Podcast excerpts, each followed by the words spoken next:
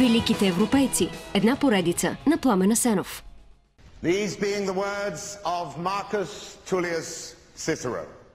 Думата има Марк Тули Цицерон.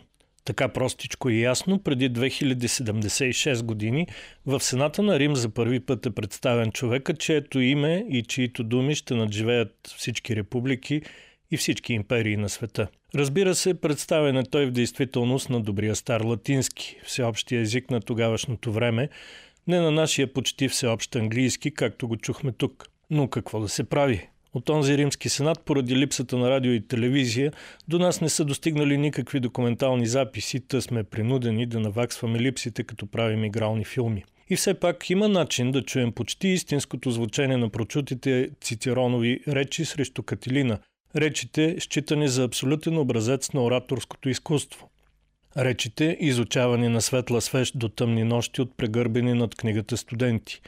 Речите, цитирани с апломб в студените съдебни зали и с пиетет пред горещи девойки в бара, от адвокати с костеливи пръсти, които искат да се изфукат с познанията си по латински. Слушаме гласа на професор Феликс Санчес Ваехо с първата реч срещу Катилина.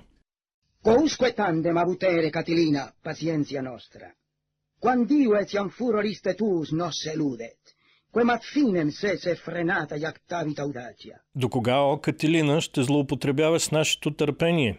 Дълго ли още ще бъдем играчка за твоя бяс? Докъде ще стигне необозданата ти дързост? Не те ли интересува изобщо това, че палата е заобиколен нощем с военна стража, че града е на военна нога, че жителите му са изплашени и всички почтенни граждани тичат да защитават отечеството, че Сената е събран на най-безопасното място. Не те ли стряскат сърдитите погледи на присъстващите тук сенатори? Не виждаш ли, че намеренията ти са разкрити, че със заклятието ти е заобиколено тук със свидетели и оковано от всякъде? Мислиш ли, че не знаем какво си правил през последните две нощи, къде, с кого и за какво си се съвещавал?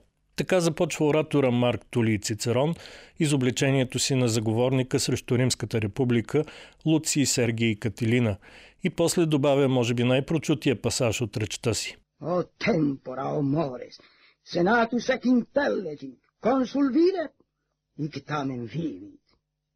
Vivit. Immovero esian in senatum veni. О времена, о нрави!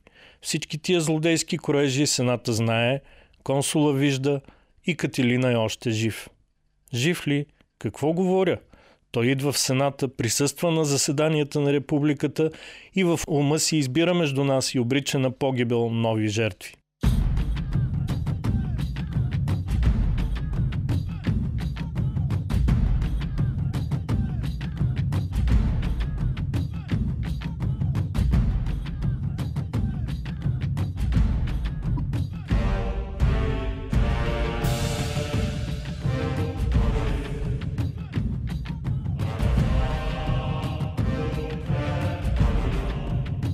Годината на зловещия заговор на Катилина срещу републиката е 63-та преди новата ера или ако си дадем сметка, че за никаква нова ера римляните тогава не са чували, по-добре е да се каже 690-та по най-старото римско летоброение, с което е живял Цицерон.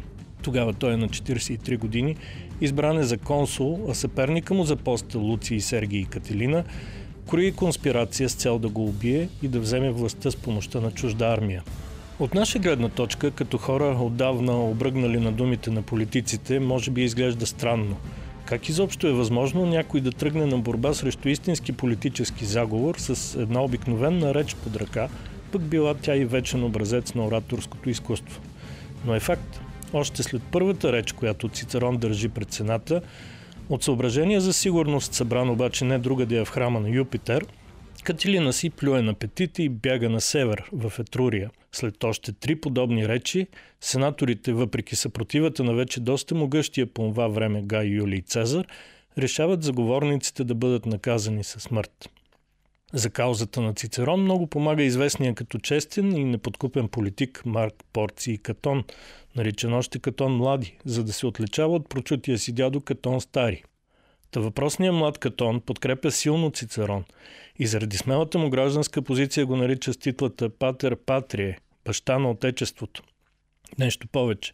Катон до толкова се увлича, че хвърля съмнение за съпричастност към заговора на самия Цезар и така си навлича неговата омраза, която по-късно, след редица приключения, го води до самоубийство. А отношенията на Цицерон с могъщия Цезар цял живот остават двусмислени, също като в онази смущаваща история, прочетена в една стара книга, която великият оратор много обича да разказва.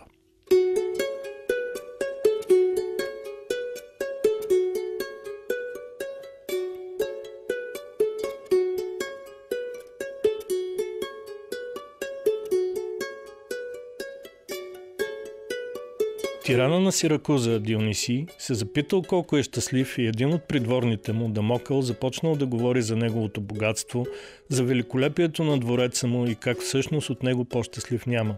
Искаш ли да опиташ от моето щастие? попитал Тирана.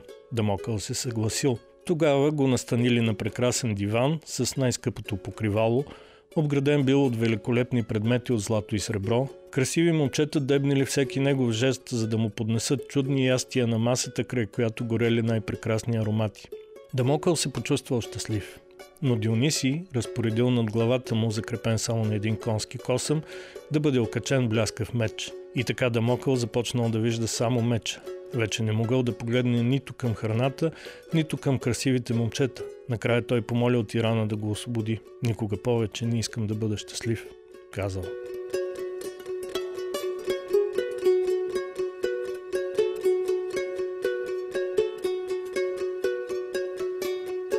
Само, че човека Марк Тули Цицерон, въпреки че разказвал тази история, все пак е искал да бъде щастлив и велик и всички да го харесват на това отгоре. Откъде знам ли?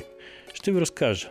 Цицерон е роден в Арпино, град на Тиренско море, територия на староиталийското племе Волски, което след дълги войни с Рим се смирява. Името му, което за нас може да звучи смешно поради алюзията с женски прелести, на римляните е звучало още по-смешно. Цицеро на латински значи на худ, грах, леблебия и идва от там, че в рода му е имало човек с забележителен израстък на носа във формата на грахово зърно. Когато става политик, Цицерон нарочно не си сменя името. Амбициозно казва, че иска да го направи по-известно от другите, т.е. съзнателно си поставя препятствие за преодоляване. И дори малко прекалява в пиар акцията си, ако вярваме на Плутарх. А няма защо да не му вярваме, когато пише Мнозина изпитват към него неприязан, а даже ненавист. И не заради някоя глупава постъпка, а само заради това, че той безкрайно възхвалява самия себе си. Нито Сената, нито народа и съда не успяват да се съберат и разотидат, без да изслушат още един път старата песен срещу Катилина. Той наводни с хвалби своите книги и съчинения, а речите му, винаги благозвучни и очарователни, станаха мъка за слушателите. Какво да се прави на някои хора, както казах, не има достатъчно да бъдат велики, искат и всички да ги харесват.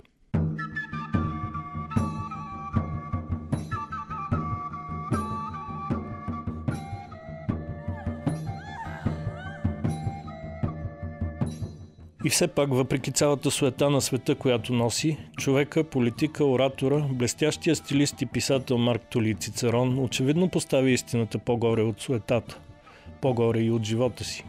Цицерон наистина има двусмислени отношения с Юлий Цезар и след 49-та година, когато той се връща триумфално в Рим, гледа да стои далеч от него, като пътува извън Италия – Междувременно става така, че той се развежда с дългогодишната си съпруга Теренция, която, както пише в едно писмо до приятел, го е предала, макар да не е ясно в какво отношение. Вече към 60 годишен жени се за 15 годишната си повереница Пубилия, за да вземе парите й, но се развежда и с нея само след няколко месеца, когато любимата му дъщеря умира. В този период Цицерон пише някои от своите известни философски трактати и диалози за приятелството, за страстта и други.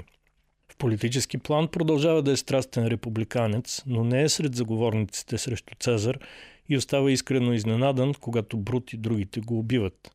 След тази смърт, Цицерон, заедно с Марк Антоний, консул, лидер на Цезаровата фракция, остават двамата най-влиятелни мъже в Рим. Но са един срещу друг, защото Антоний се опитва да заграби цялата власт. И тогава Цицерон пише своите прочути филипики срещу Марк Антоний.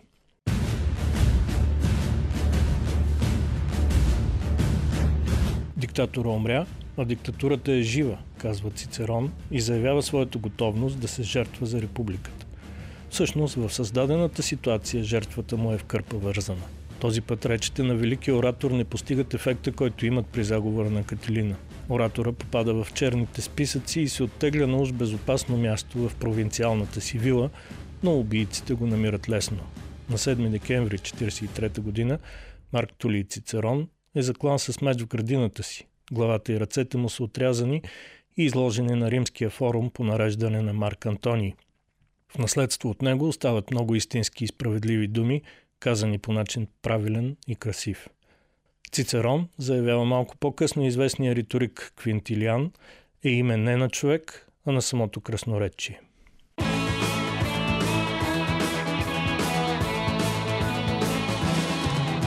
Всяка сряда, събота и неделя бъдете с великите европейци. Великите европейци. Една поредица на Пламена Сенов.